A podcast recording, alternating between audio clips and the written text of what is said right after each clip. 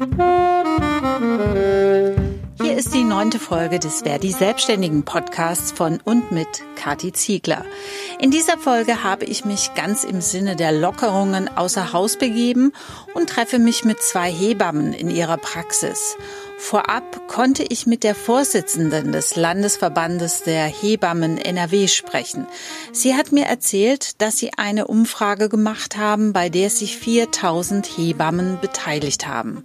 Bei 70 Prozent der Hebammen führen die Corona-Maßnahmen zu 70 bis 80 Prozent weniger Einkommen. Viele Frauen würden auf Vor- und Nachsorge von Hebammen verzichten, weil sie Angst davor haben, mit dem Coronavirus SARS-CoV-2 infiziert zu werden. Problem sei auch die fehlende Schutzkleidung für die Hebammen. Einige versuchten eine Beratung per Video oder Online-Kurse anzubieten, aber viele hätten zurückgemeldet, dass ihnen die Insolvenz droht. Und das ist auch ein Thema für die beiden Hebammen, die ich in ihrer Praxis treffe. Die beiden haben drei Stühle mit gebührendem Abstand in dem Kursraum aufgestellt, wo normalerweise Schwangeren-Yoga oder Rückbildungsgymnastik stattfindet. Das Fenster ist geöffnet, wie sich das gehört, und von draußen hört man ab und zu ein Auto oder Motorrad vorbeifahren.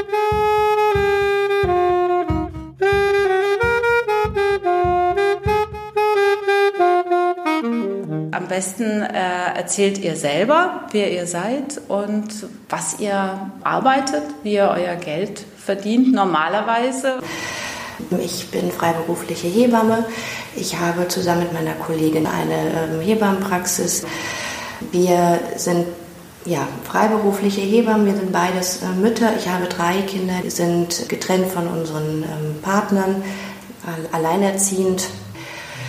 Ja, und unsere Arbeit besteht darin, dass wir alles anbieten bis auf die Geburtshilfe. Wir betreuen die Frauen in der Frühschwangerschaft bis zur Geburt, indem wir ähm, Beratungsgespräche anbieten, Vorsorgegespräche führen.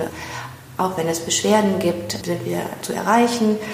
Wenn die Frauen müssen leider alleine ins Krankenhaus ohne uns, weil wir das ähm, aus ja, persönlichen Gründen nicht anbieten können. Wie gesagt, weil wir Kinder haben, weil wir alleine sind, weil die Berufshaftpflichtversicherung auch viel zu hoch ist, dass wir das nicht äh, leisten können. Wenn die Frauen dann entlassen werden aus dem Krankenhaus, fahren wir zu denen nach Hause. In der Regel ist es so, dass wir die ersten zehn Tage jeden Tag nach Hause kommen, die Mütter mit ihren Babys äh, betreuen, die Familie schauen, dass es denen gut geht, dass sie gut zusammen in das Leben starten. Zudem bieten wir auch Geburtsvorbereitungskurse an in unserer Praxis an, an Wochenenden. Das machen wir auch zu zweit, sodass auch die Paare, die wir einzeln betreuen, aber auch die Kolleginnen kennenlernen können, dass im Falle eines, einer Krankheit wir uns auch vertreten und da auch schon mal ein persönliches äh, Gespräch und ein persönlicher ja, Austausch stattfinden kann und die Frauen wissen, falls etwas ist und die Kollegin kommt, auch da schon mal ein Gesicht gesehen haben. Zudem bieten wir auch Yogakurse an. Wir haben diverse andere Kurse immer wieder im Wechsel, die hier stattfinden können. Nach der Geburt gibt es Babymassage, Mutter-Kind-Treffen, Rückbildungskurse.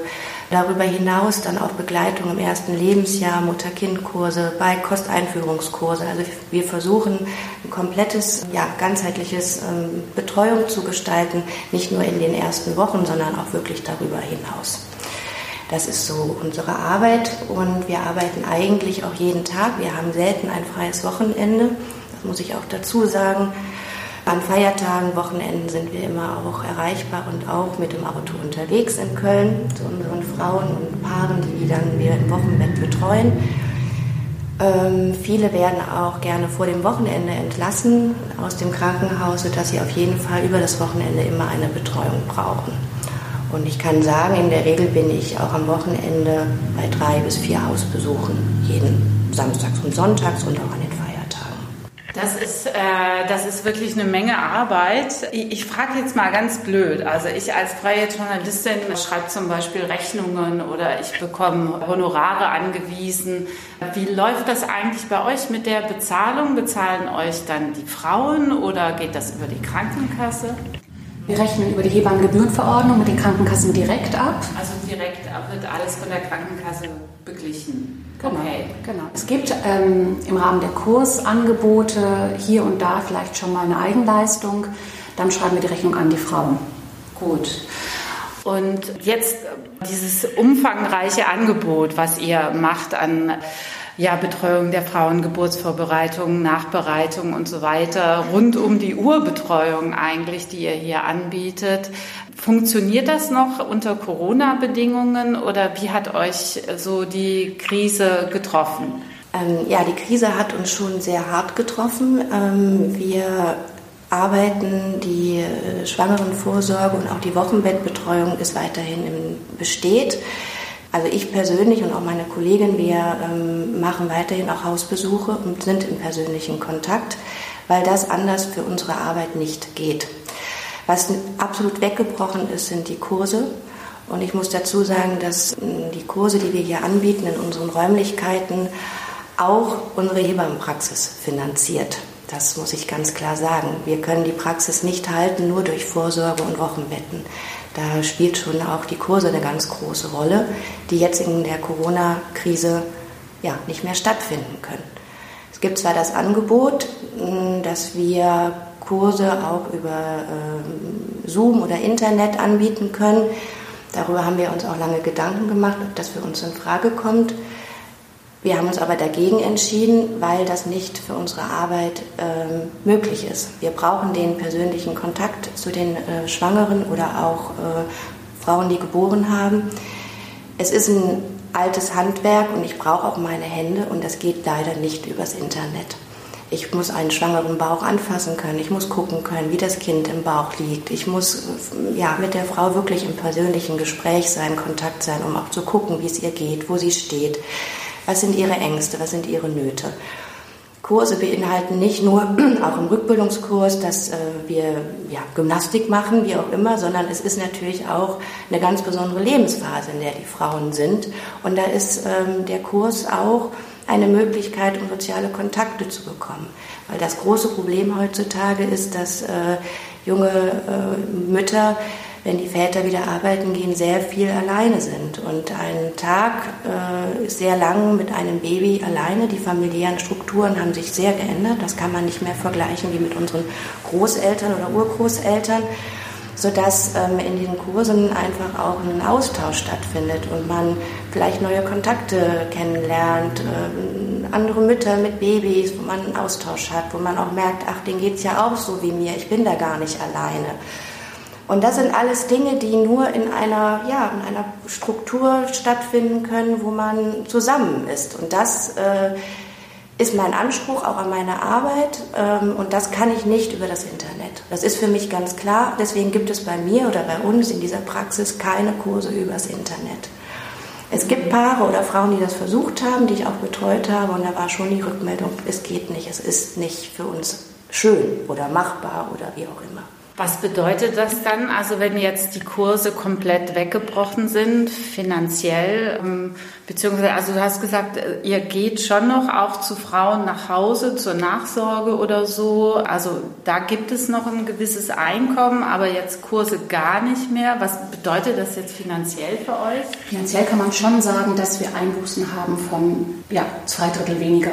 Also oder ja, zwei Drittel. März war es noch die Hälfte, jetzt haben wir schon fast Juni, jetzt können wir eigentlich sagen, sind es zwei Drittel weniger Verdienst als sonst.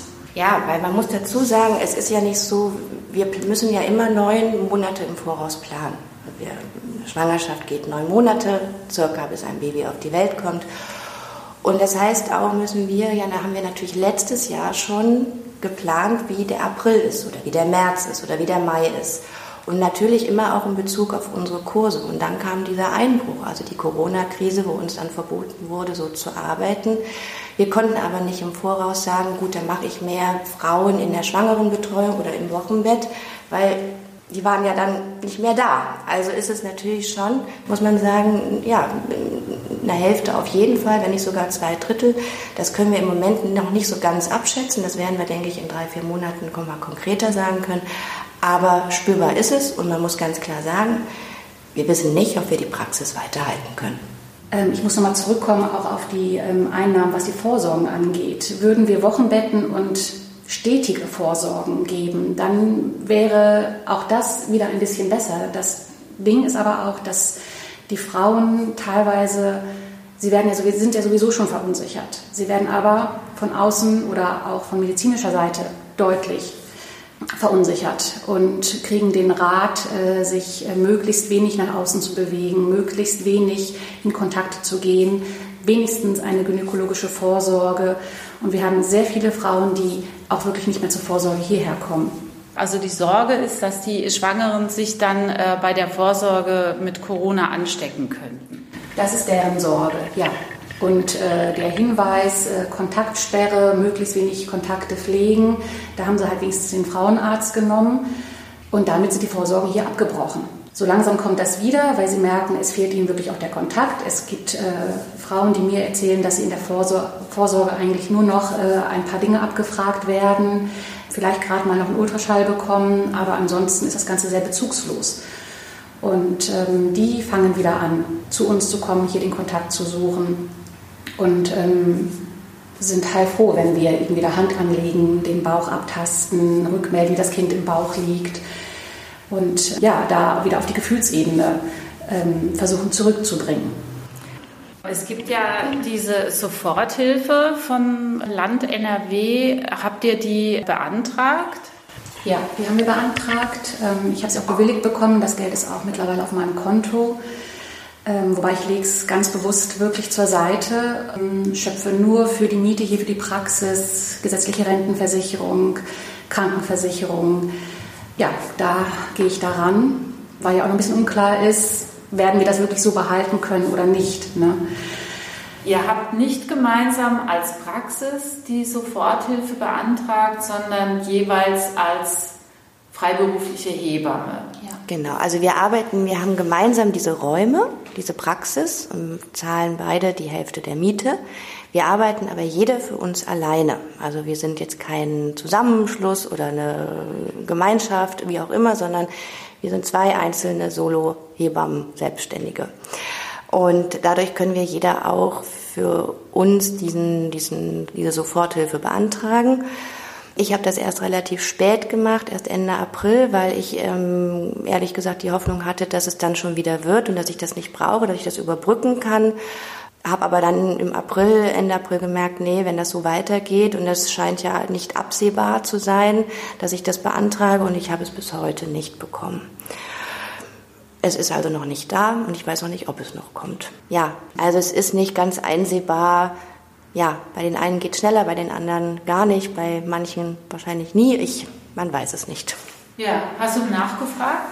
Ich habe noch nicht nachgefragt, weil es gibt auch, ich habe zwar eine Bestätigungsmail bekommen und auch eine Mail, dass es bewilligt wurde, aber es gibt jetzt nicht wirklich eine Telefonnummer oder eine Internetadresse, wo man anfragen kann. Es gibt auch von meiner Seite, dass ich nicht zurückbekommen habe, dass ich eine Registriernummer habe oder irgendwas. Also es ist im Moment im Orbit, im Nirvana. Ich weiß es nicht. Damit kann man nicht planen. Nee, damit kann man nicht planen. Weil deine Kosten laufen weiter. Deine Kosten laufen Wenn das weiter. Geld jetzt nicht kommt. Ja. Was machst du? Ähm, das müssen wir sehen, was ich dann mache. Sparen. Es ist nicht mehr vieles, was vielleicht vorher mal ging, ist jetzt erstmal nicht mehr. Ja. Weil du hast ja Fixkosten. Ich habe also Fixkosten. Kinder. Ich habe drei Kinder, ich habe Fixkosten, ich muss Miete bezahlen, ich habe die Praxis, ich habe natürlich laufende Kosten, äh, Krankenversicherung ist hoch, Berufshaftpflichtversicherung ist hoch, Rentenversicherung. Da ist natürlich noch gar kein Brot gekauft und kein paar Schuhe für die Kinder. Ich, wir müssen es sehen. Wie geht das unter Corona-Bedingungen? Also äh, habt ihr dann Masken an oder äh, tragt ihr dann Handschuhe oder wird dann vorher nachher desinfiziert? Wie, wie kann man sich das vorstellen? Das ist eigentlich nicht sehr viel anders als vor Corona-Zeiten. Ne? Wir sind gepflegt, wir waschen unsere Hände, wir desinfizieren unsere Hände.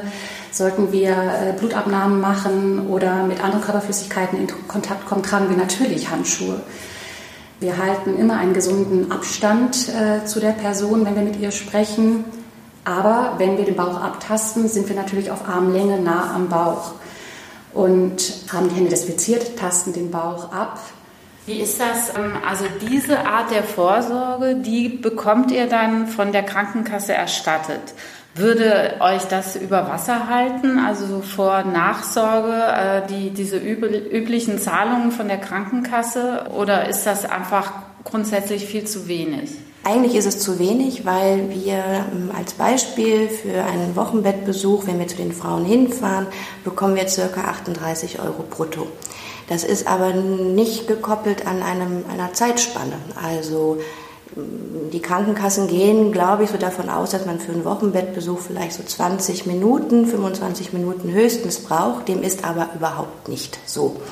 Also ich bin teilweise auch eine Stunde da, am Anfang auf jeden Fall. Und das ist ein Stundenlohn von 38 Euro brutto. Dann kann man sich natürlich überlegen, der Tag hat auch nur 24 Stunden. Ich habe selber drei Kinder. Da kann ich natürlich nicht groß ja, wirtschaftlich denken immer. Ne? Also dieser Job hat nichts mit Wirtschaftlichkeit zu tun. Es hat mhm. viel mit Herzblut zu tun. Und man muss natürlich dann immer mehr Frauen auch annehmen, also um natürlich auch was reinzubekommen. Das geht nicht nur, indem man nur zwei oder drei Paare im Monat betreut. Das, was von der Krankenkasse kommt, würde euch nicht über Wasser halten, weil einfach der Stundenlohn brutto gesehen viel zu gering ist. Das heißt, ihr müsst euch mit den Kursen äh, zusätzlich finanzieren. Das ist eine Variante. Die andere Möglichkeit wäre, dass man die sagt, man macht keine Kurse mehr. Dann muss man auch die Praxis hier schließen. Das ist ganz klar, weil nur mit Vorsorgen oder Wochenbettbesuchen können wir das hier nicht halten. Das bedeutet dann auf der anderen Seite, dass wir natürlich mehr Paare betreuen und dann ist es natürlich nicht mehr so, ja, wie soll ich sagen, also es ist dann nicht mehr, dass wir so viel Zeit haben. Also dann wird das, ähm, Wochenbettbesuche werden dann wirklich, ja, schnell. Gucken, alles gut, hm, weiterschauen, zur nächsten Frau fahren.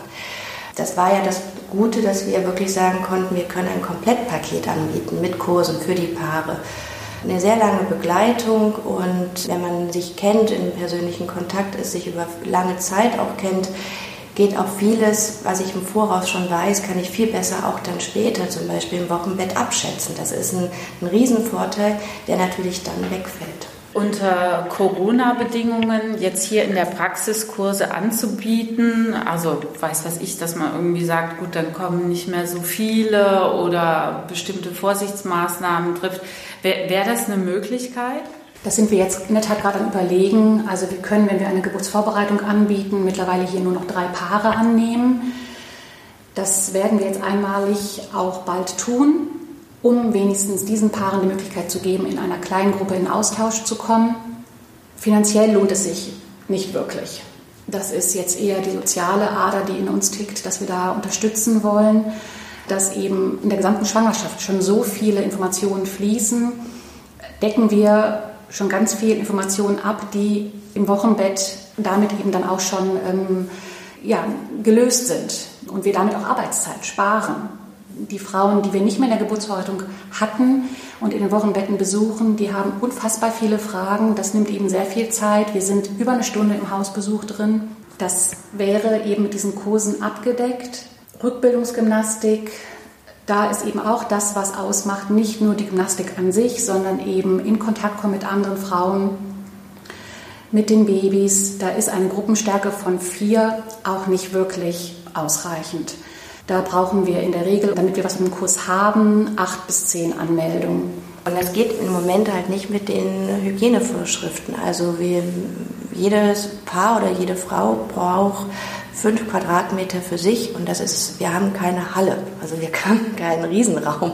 Das ist ein normaler, guter Größe für einen Kurs, aber wir haben jetzt, ähm, das können wir nicht leisten, wir können das nicht anbieten. Wir haben keine fünf Quadratmeter pro Paar oder pro Frau. Und ein Kurs rechnet sich natürlich nur über die Anmeldung, über eine gewisse Anzahl von Menschen, weil wir nur einen Teil natürlich äh, von den Krankenkassen bekommen und das muss natürlich in der Summe lohnen. Also da kann ich keinen Rückbildungskurs für drei Frauen anbieten und bekomme für anderthalb Stunden 12 Euro. 13, 14. Das funktioniert natürlich überhaupt nicht. Gut, diese Krise wird uns noch über Monate begleiten. Also bis ein Impfstoff gefunden ist, bis ähm, ein gewisser Schutz in der Bevölkerung da ist, wird noch viel Zeit vergehen. Darüber habt ihr euch ja wahrscheinlich auch schon Gedanken gemacht, wie diese Praxis dann weiterleben könnte, also beziehungsweise welche Hilfe bräuchtet ihr eigentlich, um über diese Krise zu kommen, damit ihr euer Angebot danach auch noch weiter anbieten könnt? Also das Erste, was ich jetzt immer mehr spüre, ist eine, ja, dass ich keine Perspektive habe. Also ich kann nicht planen. Das ist ein, ein riesiges Problem. Ich habe drei Kinder, zwei davon sind ähm, so klein, dass die einfach noch Betreuung brauchen, in die Grundschule gehen und in den Kindergarten. Und ich weiß überhaupt nicht, was nach den Sommerferien ist, wie es weitergeht. Wie werden sie betreut?